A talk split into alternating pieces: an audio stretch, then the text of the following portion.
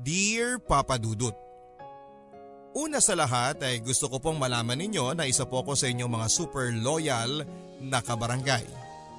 At pinapakinggan ko na po ang inyong programa mula noong nasa college pa ako. At ngayon nagtatrabaho na po ako ay sinusubaybayan ko pa rin ang inyong programa hanggat sa aking makakaya.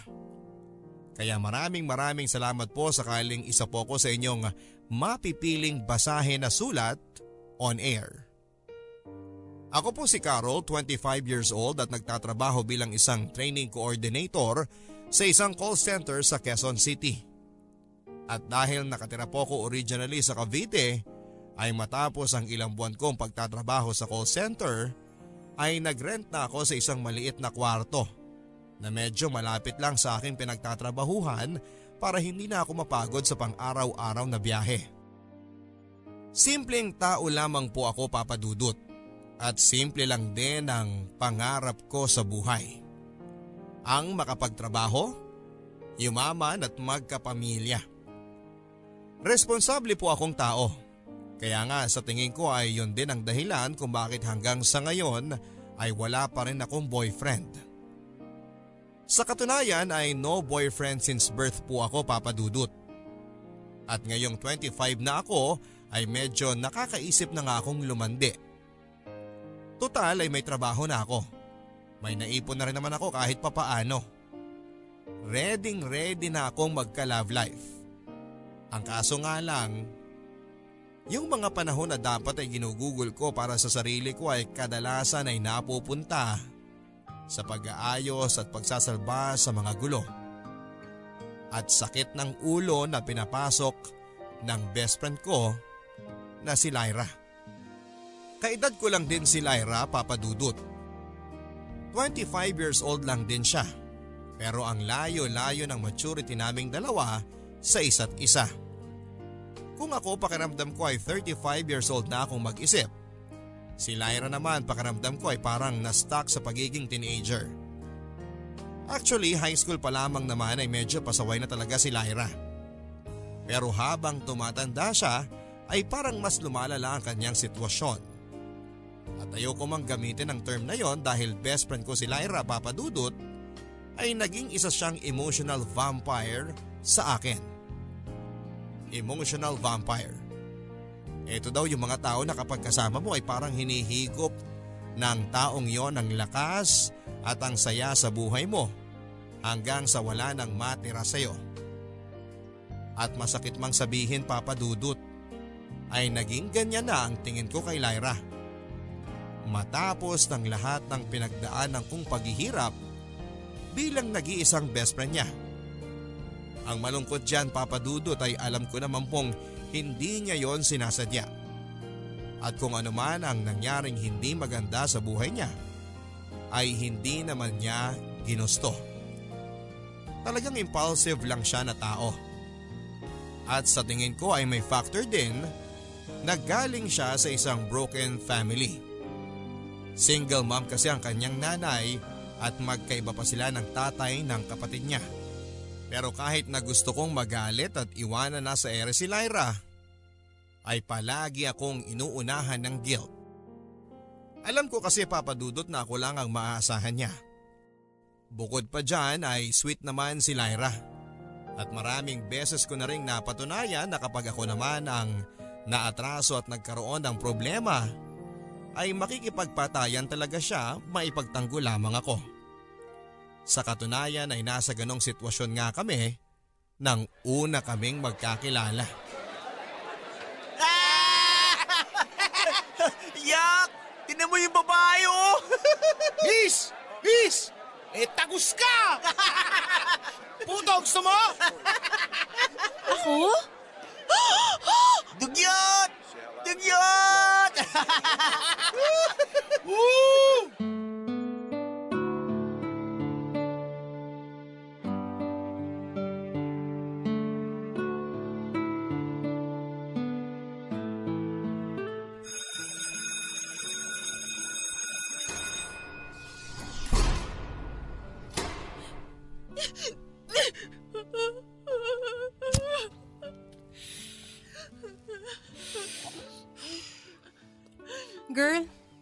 Okay ka lang? Ah, ako ba? Ay nako, hindi. May iba pa bang umiiyak dito? Oo, okay lang ako. Teka, para may nasusunog. Tangek. Huy, kalma ka lang. Nagyoyosi ka? Shh! Mukha kang ewan. Parang tanga naman to. Ngayon ka lang ba nakaamoy ng yosi? Eh, hindi ko naman kasi kaagad naisip na yosi yung amoy na yun eh. Malamang, nasa school tayo, kaya hindi ko naisip na may magyoyosi dito. Bawal kaya yan? Tangik. Kaya nga ako nandito eh kasi alam kong bawal. Teka, bakit puro dugo yung palda mo? Ano nangyari sa'yo? Ngayon ka lang ba nakakita ng tinagusan? Tagos yan, eh ba't nasa harap? Sinusubukan ko ang gawa ng paraan kaya inikot ko yung palda ko para matakpan ko na lang ng bag. Eh kaso ang laki-laki pala. Pinagtatawa na na ako ng mga lalaki sa kantin eh. Dugyot daw ako. Kaya ka umiyak. Oo. Girl, ano ka ba naman? Tagos lang yan. At saka ano naman kung pagtawanan ka nila? Ano ka ba? First week ng klase natin sa high school ngayon.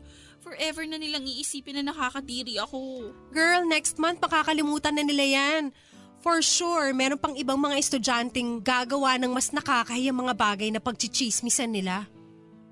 Eh paano kung hindi? Ay naku! Sige, magubad ka.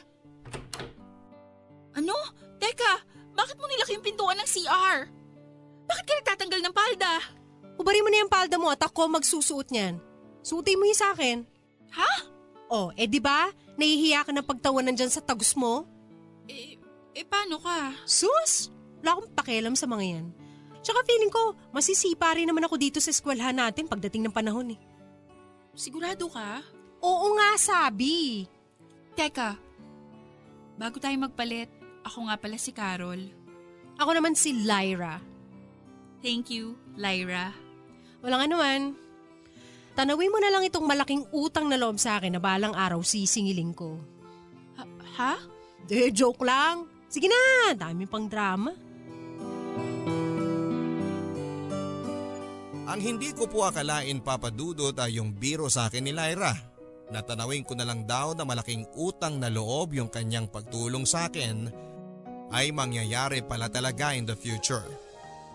Matapos ang insidente na yon ay naging close kami ni Lyra. Kahit na hindi kami magka-section. Meron din naman ako mga naging barkada sa mga kasection ko pero si Lyra ang naging pinaka-close ko. Siya rin naman kasi ang lapit sa akin ng lapit. Wala kasi siyang makabarkada sa section nila. At palagi pa siyang napapaaway sa school. Parang naging outcast ba si Lyra papadudot. At ako naman kahit na alam ko na may pagka mabigat nga ang aura at karakter ni Lyra, ay pinagpapatuloy ko pa rin ang pakikipagkaibigan sa kanya. Siguro dala na rin ang awa at dahil na rin siguro sa konting pride dahil alam ko na sa lahat ng tao sa school, ako lang ang nakakasundo niya. At tama nga po si Lyra Papadudut. Ilang beses nga siyang pinagmumuntik-muntikang masipa sa school dahil sa mga kung ano-anong kabulastugan na pinapasok niya. Palaging late, absent, sumasagot sa teacher at napapaaway sa mga estudyante. Pero hanggang suspension lang din naman ang inaabot ni Lyra Papadudut. Matalino kasi siya at siguro yung school namin ay umaasa na maayos pa nila siya at balang araw ay makakapagbigay ito ng karangalan sa eskwelahan. Siya kasi yung tipo ng estudyante na kahit na hindi pumapasok at nagsasubmit ng mga assignment ay nakakapasa sa mga exams. Hindi nga po yun nagdadala ng notebook sa klase pero natatandaan niya lahat ng tinuturo. At nung nakausap siya ay napag-alaman na kaya lang daw ito pumapasok sa school ay para makasama ko. Siguro ay dahil wala daw ito makausap sa bahay at ibang makaibigan sa school. Ayon din sa chismis na nakuha ko ay mukhang si Lyra kasi ang may pinakamataas na IQ sa buong batch namin. Kaya naman po maski ako ay nasasayangan kay Lyra papadudot. Naging unconscious mission ko na po siguro tuloy ang matulungan siya na maayos ang buhay niya. At dahil maski ang mga kabarkada ko ay irritable kay Lyra, eventually po ay maski ako ay hindi na nila inaaya sa mga lakad nila dahil alam nilang isasama ko lang si Lyra doon. At noong tumagal-tagal na nga ay pati tuloy ako. Si Lyra na lang ang naging kaibigan ko. Sa awa ng Diyos ay nakagraduate naman po si Lyra na kasabay namin. At noong college na, dahil wala din naman po siyang balak na kahit na ano, ay kinuha na lang din niya ang kursong education para daw maging magkaklase kami. Pangarap ko po kasi dati ang maging teacher. At itong si Lyra, nakiride na rin. Alam ko rin naman po kahit na wala sa loob niya ang pag-aaral, ay maitatawid naman niya ang kolehiyo. Kagaya ng nagawa niya noong high school kami. Masaya lang din po ako na dahil din sa akin ay nagkaroon din ng interes itong si Lyra na makapagtapos ng pag-aaral. Pero nagbago po ang lahat ng nakilala ni Lyra si Larry. Nakilala niya lang po itong si Larry sa isang gimikan. At kinabukasan ay tinawagan niya lang po ako bigla at excited na kwentuhan na nahanap na raw niya ang soulmate niya. In short ay naging boyfriend po niya si Larry. At matapos nga ang ilang araw ay hindi na ito pumasok sa school namin at sinamahan na lang palagi si Larry. 19 pa lang po si Lyra noon. Samantalang yung Larry naman ay 26 years old na. At bukod sa mas matanda po si Larry kay Lyra, ay hindi rin nakapagtapos ng pag-aaral itong Larry na ito dahil puro pagbabasketball at liga ang inaatupag. At ito pong si Naira ay halos doon na nga rin natutulog sa bahay ni Nalari. Kaya naman po matapos ang tatlong buwan ay bigla na lang ulit tumawag sa akin si Naira at gustong makipagkita. At hindi pa man niya sa akin sinasabi ay alam ko nang meron po itong malaking problema. Han, may sasabihin sana ako sa'yo. Ano yun? Han, delayed ako. Anong ibig mong sabihing delayed? Han, buntis ako.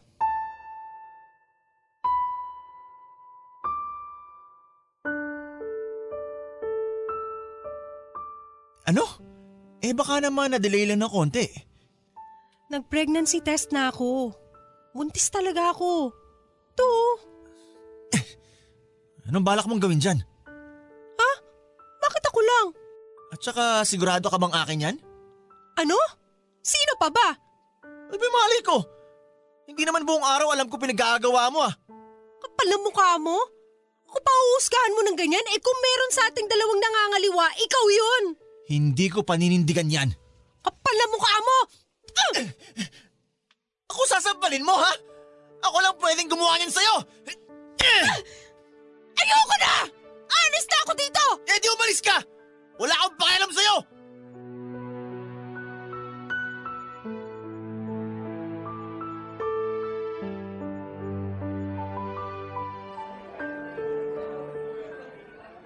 Uy, Lyra, nangyari sa'yo? Tumawag ako sa mama mo. Madalang ka na rin palang umuwi sa bahay ninyo. Oo eh. Actually, galit nga sa akin ngayon si Mama. Eh saan ka natutulog? Doon, kina Larry. Eh kumusta ka naman? Ano nang balita sa'yo? Carol, naghiwalay na kami ni Larry. Bakit? Carol, buntis ako. Ano?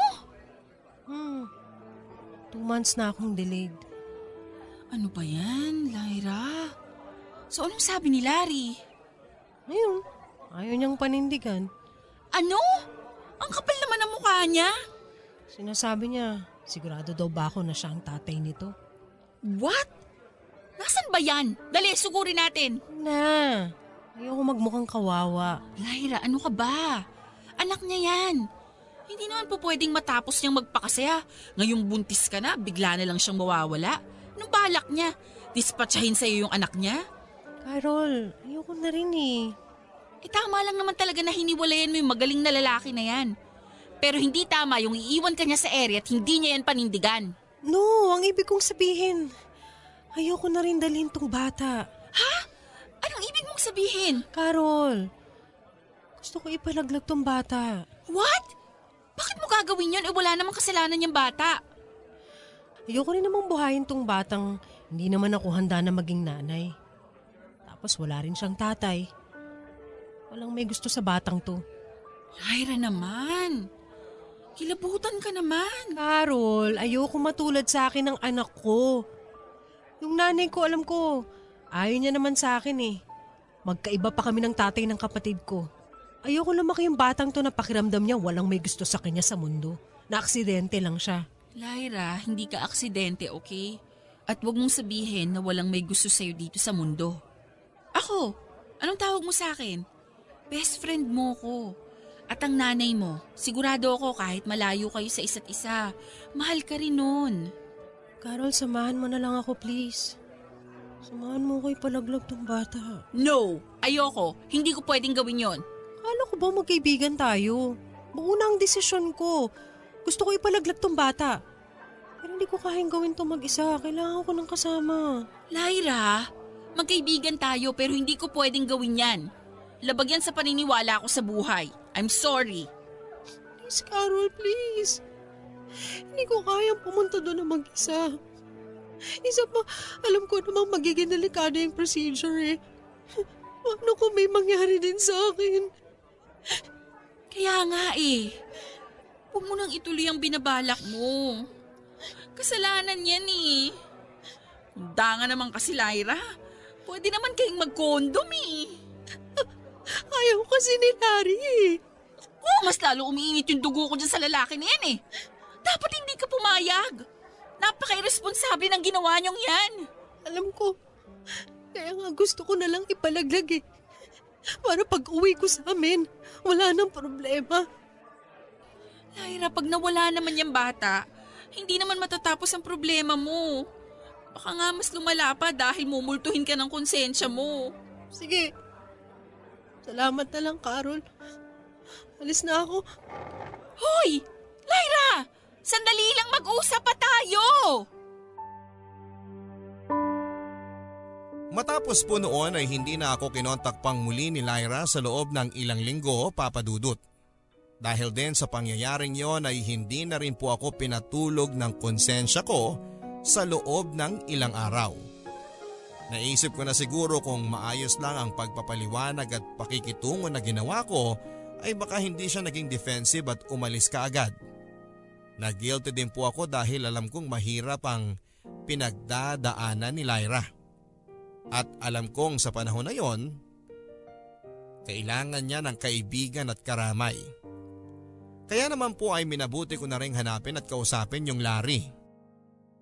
Hindi po naging madali dahil nung minessage ko siya sa social media ay hindi rin naman po niya sinasagot ang mga messages. At kahit na ano pong pangungonsensya at mga mura ang sinasabi ko sa kanya ay dinedma lang po niya. At nakita ko na lang po sa mga post niya na parang may bago na itong GF. At nung minessage ko po yung bago nitong GF ay ako patuloy ang napasama. Kung ano-anong threads at pangaalipusta ang ginawa sa akin ng mga kamag-anak at kaibigan ng Larry at ng bagong GF nito. Ang nangyari, nabaliktad pa. Ako patuloy ang napahiya sa mga kakilala ko sa social media dahil sa pangtutrol ng mga kakilala nung Larry. Hanggang sa ako na lang po ang sumuko at tinigilan ko na na i-message sila. Sinabi ko na lang po sa sarili ko na si Lyra nga nilat ko na ang pangyayari at nagpatalo na. Ano pa nga ba ang magagawa ko? Eh kaibigan lang ako. Isang araw ay kinontak akong muli ni Lyra papadudot. Nalaman ko na umuwi na pala siya sa kanila at hindi niya itinuloy ang pagpapalaglag sa bata. Nakahinga po ako ng maluwag nang marinig ko yon. Pero ang problema po ay hindi pala niya sinasabi sa mama niya na buntis siya. At wala pa siyang balak na ipaalam yon sa mga magulang niya. Pinayuhan ko po si Lyra na mas makakabuti na sabihin na niya sa mama niya ang nangyari dahil malalaman at malalaman din naman ng mga tao sa bahay nila ang katotohanan.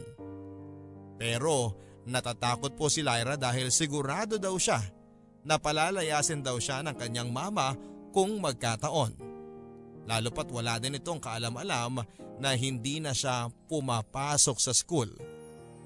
Ang nangyari po pala papadudot ay kumukuha pa rin siya ng pang-tuition at baon si Lyra sa mama niya. Kahit na hindi na po siya pumapasok. At nang banggitin ko ulit sa kanya, nakausapin niyang muli si Larry at panagutin sa anak nito ay naging defensive po si Lyra. Ang sabi niya po ay ayaw na ayaw daw niyang makita kahit na kailan si Larry. And besides, ang alam daw po nito ay pinalaglag na niya ang kanilang anak. Sa punto pong yon ay hindi ko na alam kung kanino talaga ako magagalit papadudot. Kung kay Larry ba o kay Lyra. Pero pinigilan ko na lang po ang sarili ko at sinuportahan ko na lang po muna siya dahil natatakot din po ako na baka mapano ang bata na ipinagbubuntis niya. Inoferan ko po si Lyra na samahan siya sa mama niya na magtapat ng katotohanan. Umuo naman po si Lyra at sinabi na sige daw, bubuelo lamang siya. Pero matapos po ang dalawang linggo ay nagulat po ako dahil bigla na lang pong dumating si Lyra sa bahay namin at laking gulat ko na bitbit na niya ang lahat ng gamit niya. Sa puntong yon kahit nakabado ako dahil final exams na namin kinabukasan at kailangan ko pang mag-review ay agad ko pong inasikaso ang kaibigan kong nangangailangan ng tulong. Lyra, dumaan ako sa school book kanina. Ano ma? Eh, ang tagal-tagal ko nang inutos sa'yo na ikuha ng application form itong kapatid mo. Eh, hindi mo naman ginagawa. Ako nang nagkusa. Ah, si- siguro kasi nakakalimutan. Nakakalimutan? Bakit? Ano bang pinagkakaabalahan mo't nakakalimutan mo? Busy lang kasi ako sa school ngayon. Sinungaling! Nagtanong ako sa registrar at doon ko nalaman na isang semester ka palang hindi pumapasok. Saan mo dinadala yung mga pang-tuition na ibinibigay ko sa'yo? Yung mga baon mo? Ho? Siguro hindi ka naman doon kinakarol nakikitulog ano? Siguro doon sa boyfriend mong squatter ka tumirano. Umamin ka. Oo ma. Sorry. Sinasabi ko na nga ba eh. Kinukuto ba na ako sa'yo eh. Baka mamaya na buntis ka pa nung lalaki na yon. Ay, walang hiya! Buntis ka? Buntis ka nga! Nagpabuntis ka sa squatter na yon? Nag-drop out ka sa college, nagpabuntis ka pa sa squatter? Ano ba talaga gusto mo mangyari sa buhay mo, ha? Ang maging patapon? Tandaan mo, hindi-hindi ko matatanggap yung lalaki na yan. Pati na yung ipinagbubuntis mo sa pamamahay ko. Eh di wag!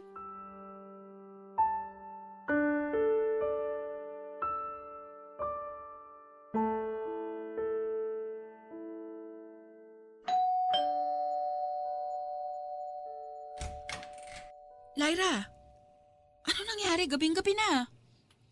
Carol, pwede bang dito muna ako sa inyo? Carol, sino yan? Ah, ma, si Lyra. Oh, Lyra, anak. Ano nangyari?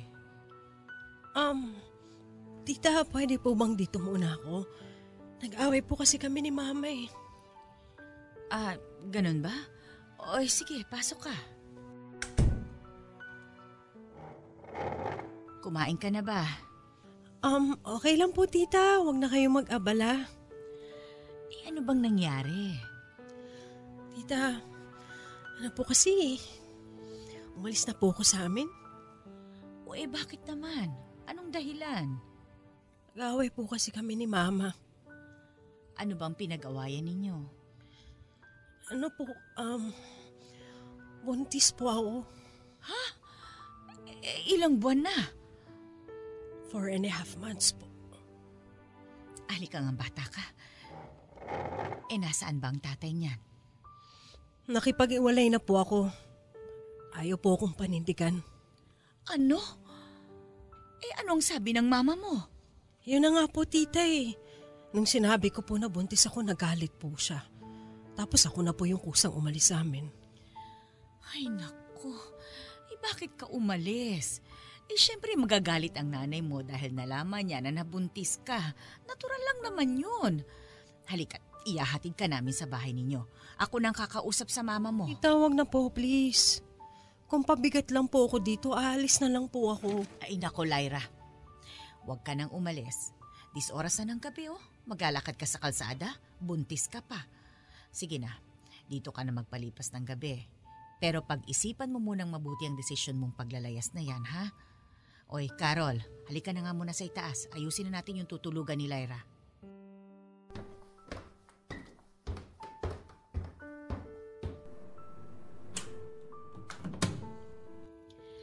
Carol, kausapin mo mabuti ang si Lyra, ha?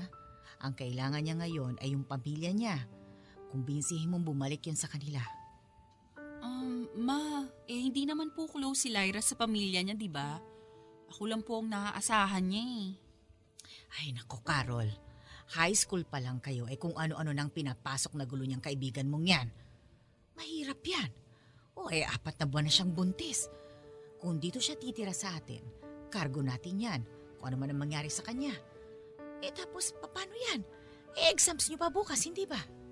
Ma, actually hindi na pumapasok si Lyra eh. Nag-drop out na po siya.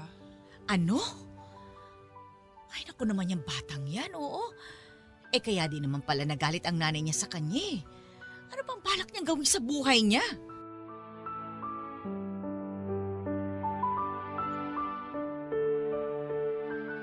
Kahit nalabag sa loob ni mama ay ipinaglaban ko po na kupkupin namin ang pansamantala si Lyra. Pero nang talagang malaki na po ang tiyan ni Lyra at mga 6 or 7 months na po siyang buntis ay hindi na po nakatiis si mama. Kinausap niya po ng masinsinan si Lyra at kinumbinse na mas makakabuti kung uuwi muna siya sa kanila dahil baka manganak na siya anytime soon. Inassure na lang po ni mama na anytime na magkaproblema si Lyra ay naroon lang naman kami para tumulong. Para din po makasiguro kami na magiging maayos ang pagbalik ni Lyra sa kanila ay sumama po kami ni mama sa kanya para makausap po ni mama at mapaliwanagan ang nanay ni Lyra. At doon na nga po ako naawa ng gusto kay Lyra papadudot. Pagbukas pa lang ng pintuan ay ni hindi man lang niyakap o kinumusta ng nanay ni Lyra ang anak niya. Ang una pa pong sinabi ay anong ginagawa niyo dito. At nang makausap po sila ni mama ay kitang kita ko kung paano naging defensive ang nanay ni Lyra. May kasabihan po tayo na hindi matitiis ng nanay ang anak nito. Pero sa kaso po ni Lyra ay pakiramdam ko ang nanay niya po ang exception to the rule. Sa katunayan nga po pag uwi namin sa bahay ni mama ay nabanggit din niya kaya naman daw siguro pala naging ganon si Lyra dahil yung nanay nito ay walang kaamor-amor sa anak nito. Nairaos naman po ni Lyra ang panganganak at binisita na po namin siya sa ospital. Pagkatapos po noon ay malimit ko na rin po siyang binibisita sa bahay nila. At doon ko nga rin po nakita na talagang hirap pa itong si Lyra sa pagiging nanay. In fact, kapag umiiyak nga po ang bata ay pinababayaan niya lang minsan. At kung minsan pa nga ay tinatakpan niya ang crib ng kumot para daw hindi masyadong maingay. Ako na nga po ang naaawa dun sa bata papadudot. Kaya kapag nandun ako ay malimit na ako ang kumakarga at umaalo sa baby niya. Pinangalanan niya po ang baby na si Carlo para daw po malapit sa pangalan ko. At noong binyag na nga po ay kinuha niya ako na maging ninang ng anak niya. Isa nga naman po yon sa mga nakakaawa na bagay na nasaksihan ko. Dahil ang bisita lang sa binyag ng bata ay kami ni mama. May iba pa rin naman daw pong ninong at ninang na tinawagan si Lyra. Pero ako lang ang pumunta. At matapos ng binyag sa simbahan ay kumain lang kami sa isang fast food ni na mama at ng kapatid niya. Hindi na nga rin sa mama ang nanay ni Lyra dahil may lakad pa raw po ito. Nang nag one year old na nga po si baby Carlo ay tuluyan na nga pong naghanap na ng trabaho si Lyra. At hindi na tinapos ang kanyang pag-aaral. Nakakuha naman po siya ng trabaho bilang isang crew sa fast food. At dahil masyado pang bata ang anak niya ay kumuha rin sila ng katukatulong sa pag-aalaga. Pero dahil medyo hirap na rin po sila ng mama niya sa pera dahil nga sa dagdag gastos ng bata ay madalas din na papalit-palit sila ng nakakatulong dahil hindi nila mabayaran ng tama. At sa mga ganong pagkakataon kapag may emergency ay sa akin humihingi ng tulong si Lyra. Carol, hindi pa rin nasusundo ni Lyra si Carlo. Ama, hindi pa po eh. Alak ka. Eh magkaalauna na. May OJT ka pa bukas. Paano ka dyan? Gusto mo ba na ako na mag-alaga riyan? Eh, okay lang po ma. Sige na po matulog na kayo, may trabaho pa rin kayo bukas. Parating na rin po siguro si Lyra. Eh tinawagan mo na ba? Ano ang sabi? Ah, eh, opo. Sabi niya po malilate lang daw po at nag-OT sila sa trabaho. Ay, ano ba yan? Wala pa rin ba silang nakukuha na yaya? Wala pa daw po eh. Ay, mo siya. Sige, sige, sige. Akit na ako sa taas ha. Matutulog na ulit ako. Sige po ma. Good night. Sleep na. Sleep ka na. Darating na si mama mo. Ano ba naman yan? Nasaan ka na ba? Hello? Lyra! Ano ka ba? Kanina pa ako tawag ng tawag sa'yo ah. Hindi ka man lang sumagot o mag-reply. Nasaan ka na ba? Nandito na, pababa na ng taxi. Nasa tapat niya na. Ay naku, salamat naman.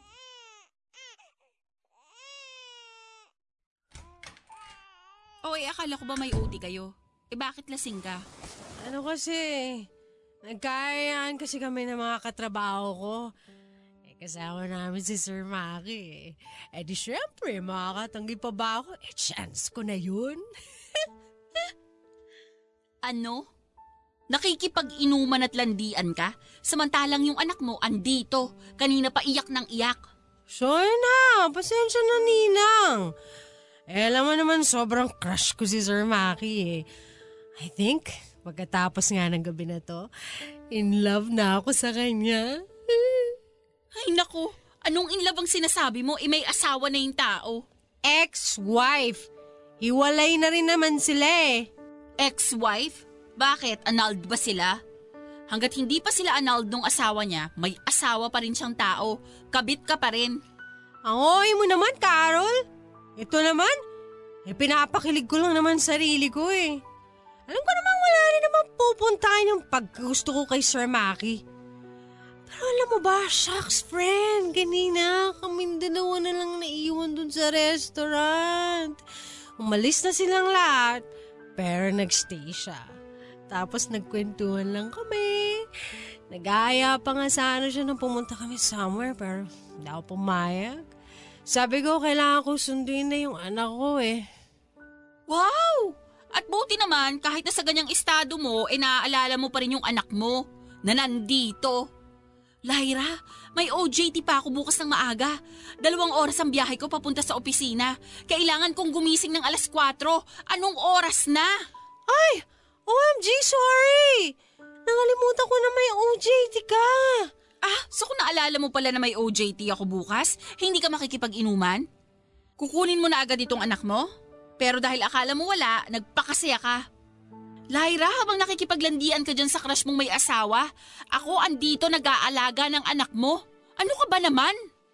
Sorry na. Pasensya, hindi na mauulit. Pero friend, teka lang ah. Pwede ba umidlip muna ako ng kaunti dito? Antok na antok na kasi ako eh. Siya, sige, umidlip ka na muna. Naku po, bigyan niyo pa ako ng konting pasensya.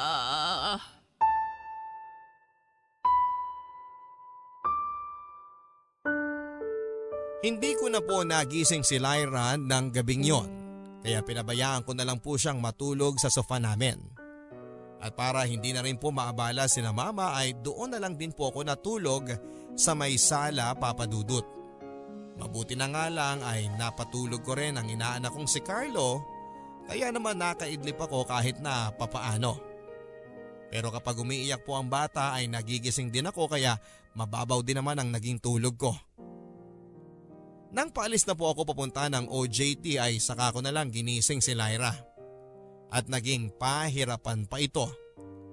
Mabuti na nga lang po ay bago bumaba si na mama para sa almusal ay nakaalis na kami. Yun na po siguro ang pinakamalala na ginawang pagpapabaya ni Lyra sa anak niya sa mga panahong yon.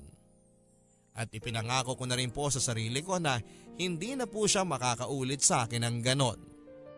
At sa kabutihang palad naman po ay naging mas responsable si Lyra. Sa iba pang mga pagkakataon na iniwan at ipinapaalaga niya sa akin ang anak niya. Pero eventually po papadudot ay etong crush-crush ni Lyra na manager niya sa fast food ay nakarelasyon din niya. Kung yung Larry po ay 7 years ang tanda sa kanya. This time itong si Sir Maki na naging boyfriend niya po ay 10 years naman ang tanda sa kanya. Meron ng dalawang anak na nasa poder ng kanyang asawa. At matapos nga po ng ilang buwan lang mula nang sila ay naging magkarelasyon, ay nakipag-live-in na nga po itong si Lyra sa bago niyang boyfriend na si Maki. Graduate na po ako ng college at agad ding nakahanap ng trabaho. Samantalang ito pong si Lyra ay madalang na muling nakikipag-communicate sa akin. Ganun po kasi ang sakit ni Lyra. Kapag may bago siyang karelasyon ay nawawala siya sa radar. Parang umiikot lang ang mundo niya sa tao na yon. At kapag kinukumusta ko naman sila ng inaanak ko, ay sinasabi naman niya na maayos po sila. At mahal na mahal daw sila ni Maki. Nang marinig ko po ito papadudot ay naging medyo kampante na ako para sa kaibigan ko. Ang sabi ko sa sarili ko kahit na siguro hiwalay sa asawa at malaki ang agwat nila sa kanyang asawa ay mukhang finally ay nakakuha naman siya ng tao na mag-aalaga sa kanya. Medyo pangit man pong pakinggan papadudot pero tatlong taon din pong medyo naging tahimik ang buhay ko at nakahinga ako sa mga sakit ng ulo na ibinibigay sa akin ni Lyra bilang best friend niya at ninang ng anak niya. Padalang ng padalang na lang po ang pagkikita namin. Hanggang sa umabot sa nagkakausap na lang kami kapag birthday ng inaanak ko o kung hindi man ay kapag Pasko. Pero sa tatlong taon po na nagsasama sila nung Maki ay never din po na sumama itong si Maki at nakipagkwentuhan sa amin.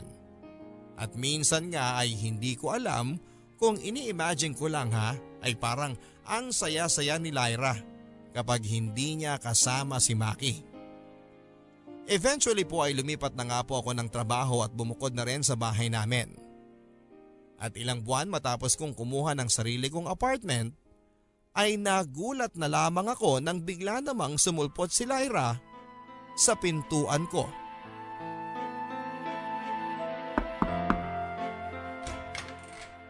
Lyra, oh my gosh! Ano nangyari dyan sa mukha mo? Carol, okay lang ba kung dito muna kami ni Carlo? Dali, pasok kayo. Ano nangyari? Bakit ka may black eye?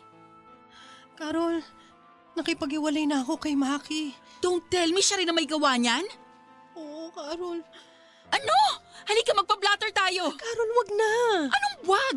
Kita mo nga yung nangyari dyan, oh. Eh, itong anak mo, baka sinasaktan din niyang siraulong maki na yan. Hindi.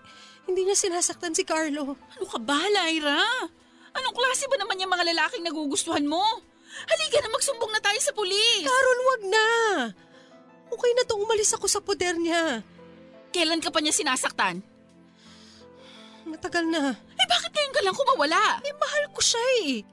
Ah, Lyra, hindi na pagmamahal yan. Pagiging masokista na yan. Kaya nga eh. Ang tanga-tanga ko.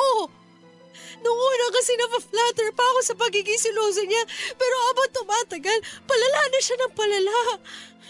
Itong huli, maski yung waiter sa isang kinakainan namin pinagsilosa niya. Nginitaan ko lang yung waiter, Carol. Tapos pagdating namin sa bahay, sinapak na niya ako. Bakit ko raw nilalandi yung lalaki?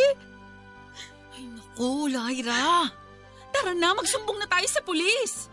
Huwag mong palampasin yan. Wag, please. Natatakot ako eh. Baka balikan niya ako. Pati si Carlo madamay. Lyra, lagi mo nalang pinapalampas yung pananakit sa'yo ng mga nagiging boyfriend mo eh. Para rin naman sa proteksyon mo yan eh. Tara na, magpa-medical legal muna tayo. Wag na, Carol. Baka pati ko madamay pa. Alam niya rin tong bahay mo. Ano? Paano naman niya malalaman? Di ba binisita ka namin ni Carlo nung unang linggo mo dito? Carol, naghihintay lang sa amin si Maki sa kotse noon. Three years na siyang ganyan. Bantay sarado ako, kaya hindi niya rin ako pinagtatrabaho. At kapag nakikita tayo, kahit na hindi siya sumasama, naghihintay lang siya sa kotse. Para masiguro na hindi ako manlalalaki. What? Eh, sahi ko naman pala talaga yung makina yan eh. Tara, pumunta na tayo sa ospital at magpa-medical legal na tayo. Ayoko, Carol! Tara na! Anong medical legal ang sinasabi nyo? Maki! Padaanin mo kami. Hindi kayo aalis dito! Tumabi ka dyan! Akala mo matatakot mo ako? Lyra, tara na! Sabi ko nang hindi! Pasok! Doon tayo sa loob! Maki! Tulungan niyo kami! Kala mo matatakasan mo ako? Ha? Tama na, Maki! Hindi ka makakawala sa akin! Maki, tama na! Ano ha? Huwag kayong makialam dito! Mabuti na lang po at umayuda sa amin ang mga kapitbahay ko sa inuupahan kong apartment papadudot. Mabuti na nga lang at kahit bago pa lang ako doon ay nagpakita na sila ng kabutihan at malasakit sa amin. Dahil kung hindi ay baka kung ano ang ginawa sa amin ni Maki. Matapos po nilang tumawag ng barangay ay dumating po ang mga tanod at tuluyan na rin pong ipinablatter si Maki. Hindi ko na po pinalabas si Lyra at ang anak niya sa apartment ko papadudot.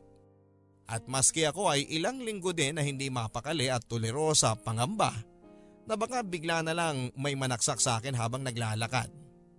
Sa awa naman ng Diyos ay hindi na kami ginambala nung maki. At matapos ang ilang buwan ay nabalitaan din ni Lyra na na-stroke ito. Hindi rin pinalampas si Maki ng karma. At dahil nga sa mga nangyari ay doon na rin tumira si Lyra at si Carlo sa inuupahan ko. At halos ako na rin ang sumusuporta sa kanila sa loob ng kulang-kulang isang taon. Mula kasi nang nakipag-live-in itong si Lyra kay Maki ay hindi na rin niya masyadong kinokontak ang nanay at kapatid niya. At parang ganon din naman sila sa kanya. Sa madaling sabi ay parang nakipagkatais na sila ng kanyang mga kamag-anak sa isa't isa. At ako na lang talaga ang naaasahan niyang tutulong sa kanila ng anak niya.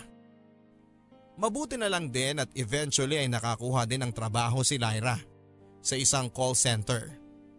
At natuwa ako dahil nakikita ko na na parang unti-unti na siyang nakakabangon sa mga pinagdaanan niya at nagiging independent na.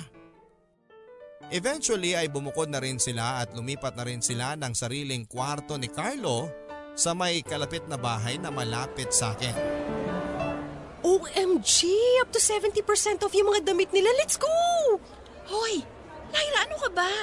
Ang dami-dami na niyang mga pinamili mo. Dalawa na tayong nagbubuhat dito mga pinag-shopping mo. Ayaw mo pa rin tumigil. Isayang naman kasi, minsan lang mag-discount. 70% discount nga. Eh ang original price naman ng mga damit na yan, 10,000. Eh di 3,000 pa rin yun. Ano ka ba?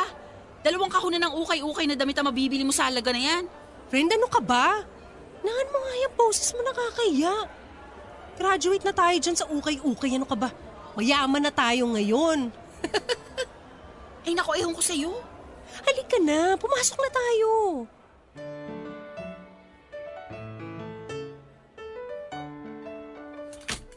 Carol, tingnan mo nga kung bagay sa akin tong black.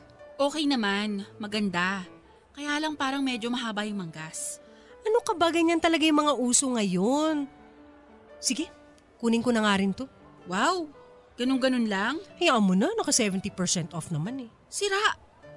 Ikaw mula nung nagka-credit card ka, wala ka nang ginawa kundi mag-swipe na mag-swipe ha.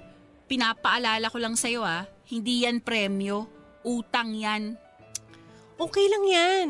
Magkaka 13th month pay naman eh. Ay nako. Eh ano? Nag-open ka na ba ng isa pang account para lang sa savings mo?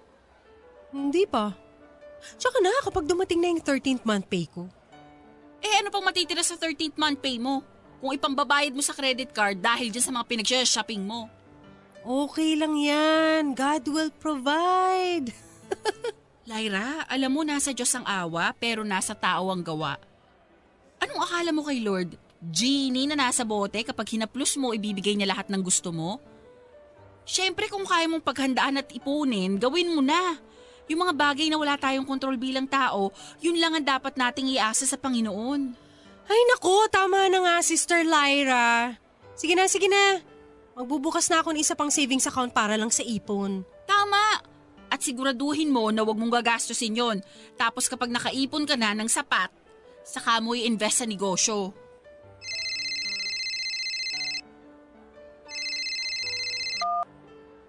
Hello? Ah, okay, sige po. Pwede po kaya bukas nyo na lang i-deliver kasi baka late na ako makauwi ngayon eh. Ah, eh, doblein ko na lang po yung shipping fee. Okay, sige po. Thank you. Ano na naman yung in-order mo? Order ako ng rubber shoes ni Carlo. Tapos ako rin. Matching kami. Teka, ipapakita ko sa'yo. Naku, eh magkano na naman ang bili mo dyan? Huwag mo nang itanong. O, tingnan mo. Di ba? Ang ganda. Naku, eh ayan yung pinagkakaguluhan ng mga kaopisina ko na rubber shoes. Ha? Bumili ka? Eh, 7 mil ang isa niyan? Kaya mo na, friend. Kung sakasakali, first time ko naman to na magkakaroon ng sapatos na tatagal ng lampas sa anim na buwan. Ay, naku, Lyra. Ikaw mag-ingat-ingat ka sa paggastos mo, ha? Dahil hindi tayo habang buhay na malakas at may trabaho. Malaki po ang sweldo ni Lyra Papadudut. Lalo na kapag naa-assign siya sa night shift kung saan ay may dagdag po siya na night differential na nakukuha. Pero kung ano namang laki ng kanyang sweldo, ay ganun din po kalaki ang kanyang mga nagagastos. At halos buwan-buwan ay nauubos din ang lahat ng sweldo niya dahil sa mga bayarin sa credit card. Bukod pa kasi dyan ay kumuha na rin si Lyra ng stay-in na yaya na mag-aalaga kay Carlo dahil nagsimula na itong pumasok sa nursery. Pero kahit na magastos po si Lyra Papadudod ay galante naman po siya. Hindi po siya makasarili at uh, sinishare ni Lyra sa ibang tao kung ano ang meron siya. Sa katunayan, sa tuwing nagsha-shopping po yan ay hindi nakakalimot sa akin. Pati ako ay kasama sa mga pinasasalubungan niya. At ang anak niyang si Carlo ay talagang branded halos ang lahat ng gamit. At umabot na rin po sa punto na kinukulang na ang kanyang sweldo sa kanyang mga binabayaran at nangungutang na rin siya sa akin. Nababayaran naman po ako ni Lyra kahit papaano. Pero ayun nga po eh halos parang wala din dahil matapos niyang makabayad ng isang inutang ay uutang na naman siya matapos lang ng ilang linggo. At muli na naman po akong kinabahan para sa aking kaibigan. Ang hindi ko po akalain papadudot ay maski sa usapin ng pag-ibig ay magiging malaking hadlang si Lyra sa akin. Isang araw po kasi nagkaroon ako ng bagong office mate sa trabaho. Si Jasper. Guwapo po siya, matalino at may kaya. Unang linggo pa nga lang po niya sa opisina namin ay marami na ang nagkaka-crush sa kanya. Isa na po ako doon. Pero dahil dalawang taon ang tanda ko sa kanya, ay ang naging tingin at pagtrato ko sa kanya ay parang nakababatang kapatid. At nung ako po ang na-assign na mag-train sa kanya ay marami po sa amin ang naiinggit. At dahil nga po doon ay nagkaroon kami ng maraming pagkakataon na magkakilanlan at magkabanding. Eventually po ay nagkagaanan na namin ang loob sa isa't isa at naging close kami. Nang unti-unti ko na po siyang nakakakitaan ng mali siya ay nalaman ko na crush niya pala yung isa sa mga office mate namin. Dahil dito ay mas lalo ko na siyang hindi nakita bilang potential na boyfriend. At pinigilan ko na po kung ano man yung pag-assume na iniisip ko. Pero dahil na rin po sa naging komportable kami sa isa't isa, ay naging magkaibigan at close kami sa mga sumunod na linggo. Hanggang sa parang nakaramdam na nga po ako ng eto't parang MU na nga po kami ni Jasper. Yun ay kahit na sinasabi niya pa rin na may crush siya na iba sa amin. At munti ka na nga po itong mapatunayan nang minsang lumabas kami ng kami lang at walang ibang kasamang office mates. Ano? Hindi nga. So, NBSB ka talaga? Oo nga. Eh ano naman ngayon? Pero, bakit? Anong ibig mong sabihin bakit? Eh wala naman nanliligaw eh. At wala rin naman ako nakikitang worth it na ligawan ko eh. We, sa ganda mong yan? Sira. Oo nga, pero seryoso, bakit? Teka lang, alam ko na. Nai-intimidate ang mga lalaki sa'yo. Ha? Ako? Nakaka-intimidate ba ako? Oo. I mean, mukha ka kasing matino. Ganon? So ang mga gusto ng mga lalaki ngayon yung hindi matino? Hindi, ang ibig kong sabihin, para kasing masyado kang seryoso sa buhay. You mean boring? Uh, yeah. Wow, thank you ha. Eh, yun na nga eh. Nung nagkakilala tayo, hindi naman pala. Ang saya mo naman palang kasama. Sus? Bukod pa dyan, hindi ka marunong makipag-eye contact. Ha? Anong ibig mong sabihin? Napansin ko kasi sa'yo yun eh. Parang hindi ka nakikipag-eye contact sa mga lalaki. Wow, at talagang inoobserbahan mo ako ha? No, what I mean sa akin. Sa experience ko sa'yo. O sige na, real talk na tayo dito. Total, komportable na naman tayo sa isa't isa. Ang mga lalaki kasi, mahilig yung makipag-eye contact. Doon kasi nila nagigage kung attracted sa kanila yung isang babae. Especially kung first time nilang mamimit yun. Ganun? Oo. Tapos ikaw, mailap ang mga mata mo. Walang landi. You know what I mean? Paano ba lumandi ng tingin? Ganito. Hmm, Oh, tingnan mo ako. 'Di ba? Ni hindi mo ako matingnan ng diretsyo. Sige na. Try natin, isa pa. Madali. Titigan mo ako sa mga mata ko.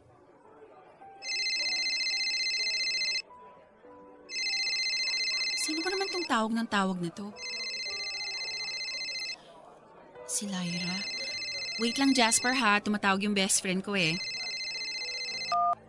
Hello, Lyra? Carol, nasan ka ngayon? Pwede ba kitang puntahan? Kailangan ko talaga na makakausap ngayon eh. Ah, ganun ba? Eh, sige, pauwi na rin naman ako maya-maya. Antayin mo na lang ako sa bahay. Okay, sige, thank you. Jasper, mukhang kailangan ko nang umuwi. Ah, ganun ba? Oo eh, mukhang may problema na naman yung best friend ko. Ah, sige. Eh kung ganun, ihatid na kita. Talaga? Oo naman.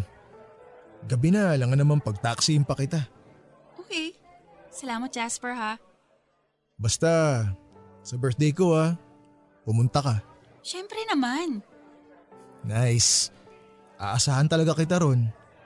Mawala na ang lahat. Huwag lang ikaw.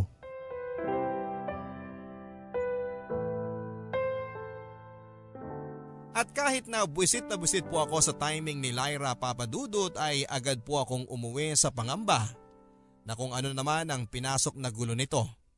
Pero pag uwi ko nga naman ay nalaman ko na isang malaking kamalasan pala ang dumapo kay Lyra. Na malilay off po siya. Nalugi na po kasi yung account kung saan siya na-assign at wala na po sa kanilang paglilipatan. At dahil dito ay napagdesisyonan na bibigyan na lamang sila ng separation pay. Alam ko pong magiging isang malaking problema ito kay Lyra dahil alam ko po kung gaano kalaki ang mga binabayaran niyang bills buwan-buwan. At dahil nga po sa mga nangyari ay na-depress po si Lyra Papadudut.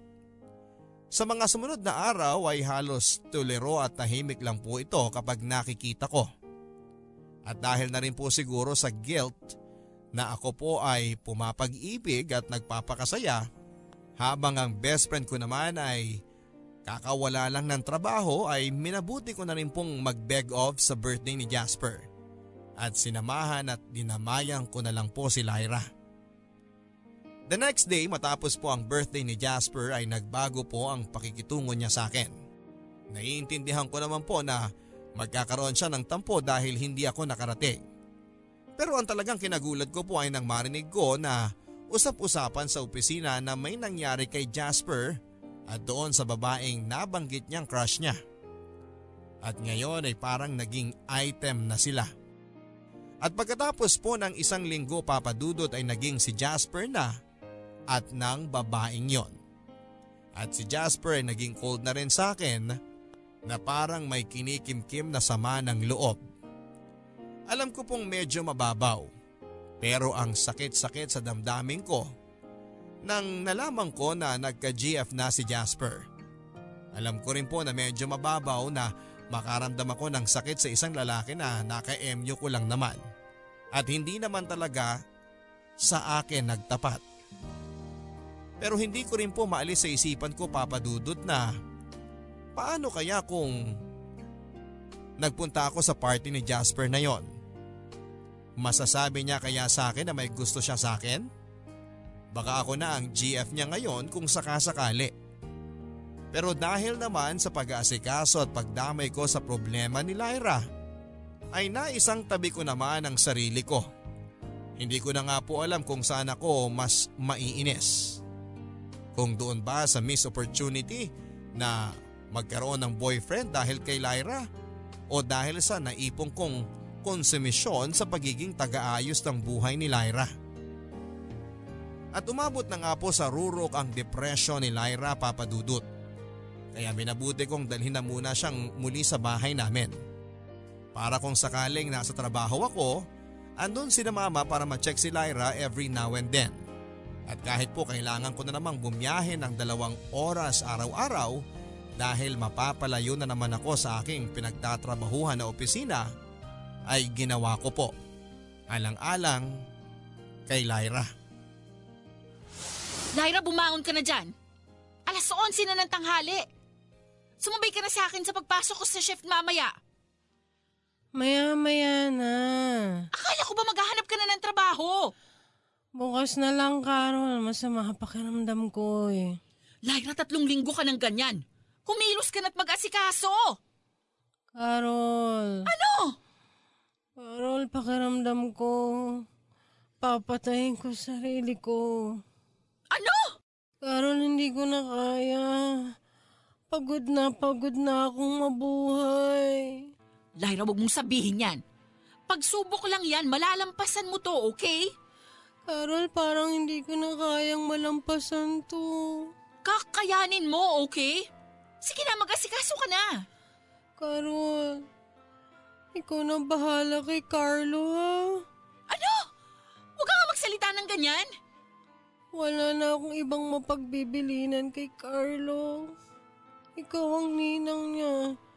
At ikaw lang ang kakilala ko. Ikaw lang ang pinakamatino at maaasahang taong kakilala ko. Lyra, please. Huwag namang ganyan. Malalampasan natin tong problema mo, okay? Gusto ko na lumaki siya na kagaya mo. Matalino, malakas, responsable sa buhay. Tigilan mo na yan, Lyra. Pangako mo sa akin na alagaan mo si Carlo. Magwala na ako. Hindi. Hindi ko aakuin yung anak mo. Gagaling ka pa, Lyra. Huwag ka nga magsalita ng ganyan. Bakit ka ba ganyan magsalita sa akin? Nasasaktan ako, Carol. Shh! Tahan na. Tahan na. Nabibigatan ka na sa akin, no? Pakiramdam mo, pabigat na ako sa'yo, no? Hindi. O siya siya. Sige, magpahinga ka na lang ulit ngayon kung hindi mo pa kaya. Carol, lahat na lang kayo irritable sa akin. Walang may gusto sa akin. Bata pa lang ako, wala nang may gusto sa akin. Wala akong lugar sa mundo. Huwag mong sabihin yan, Lyra. Pero totoo, di ba? Nabibigatan ka na sa akin! Mas mabuti pa magpakamatay na lang ako! Tumigil ka na, Lyra, please! Makaka-recover ka! Makakakuha ka ulit ng trabaho, maayos mo yung buhay mo at mapapalaki mo ng maayos yung anak mo! Ayoko na! Ayoko na! Pare-pareho naman tayong may problema, Lyra eh. Bakit ang dali-dali sa yung bumigay? May anak ka! Ikaw na bahala kay Carlo. Ayoko na. Anong ayaw mo na? So ano? Sa akin mo na naman ipapasa dahil hindi mo na kaya? Lyra, mula na makilala kita, lahat ng gulong pinasok mo na hindi mo malusutan, ako ang umaayos! Ako ang umako! Lyra, pagod na rin ako! Maging malakas ka naman para sa sarili mo!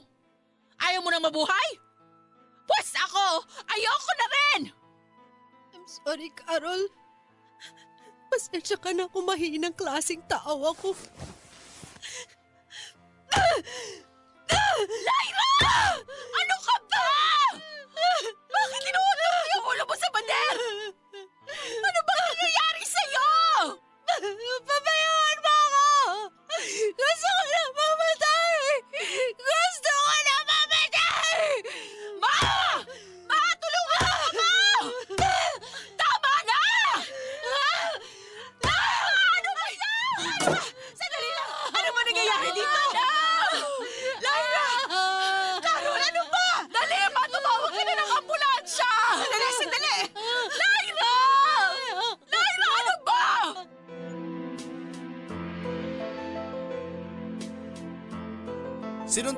Lyra ang bintana at nagkanda dugo-dugo ang mga kamay niya. Mabuti na nga lang po at naroon din ang kasampahay namin at napagtulong-tulungan namin na matalian si Lyra para hindi niya masaktan pa ang sarili niya. Agad po naming itinakbo si Lyra sa ospital at batay nga po sa pagsusuri ng doktor, may malalang depresyon daw si Lyra. At dahil dito ay kinakailangan ng mai-confine muna sa psychiatric ward para hindi na siya manakit sa sarili niya. Dahil wala din naman pong trabaho si Lyra ay ako na rin po ang umako ng mga bayarin sa hospitalization. Gusto ko na po talagang sumigaw at magwala na rin po sa puntong yon. Hirap na hirap na rin po akong maging kaibigan ni Lyra. Pero at that point ay parang hindi na rin naman ako po pwedeng bumigay dahil baka buhay na ni Lyra ang maging kapalit. Kahit na hirap na hirap at hinang-hina na ako ay kailangan kong magpakatatag para sa kaibigan ko. At siguro nga po ay medyo napansin na rin po ito ng doktor ni Lyra. Dahil hinikayat niya po ako na magpasuri na nga rin nang malaman niya na halos ako na ang guardian ni Lyra. At doon ko na nga rin po nalaman na meron na rin po akong sintomas ng depression. Mabuti na nga lang po at pinag-aadya po kami ng Panginoon at inoferan ako ng libreng consultation ng doktor ni Lyra. Dahil alam po niyang ako ang nagbabayad para dito at sumusuporta sa anak nito. At eventually ay hinikayat na rin po ako ng doktor na makipag-ugnayan sa nanay ni Lyra. Kahit pa labag ito sa loob ni Lyra. Sa puntong yun daw ay huwag na huwag raw akong maging concerned kung ano ang mararamdaman ni Lyra.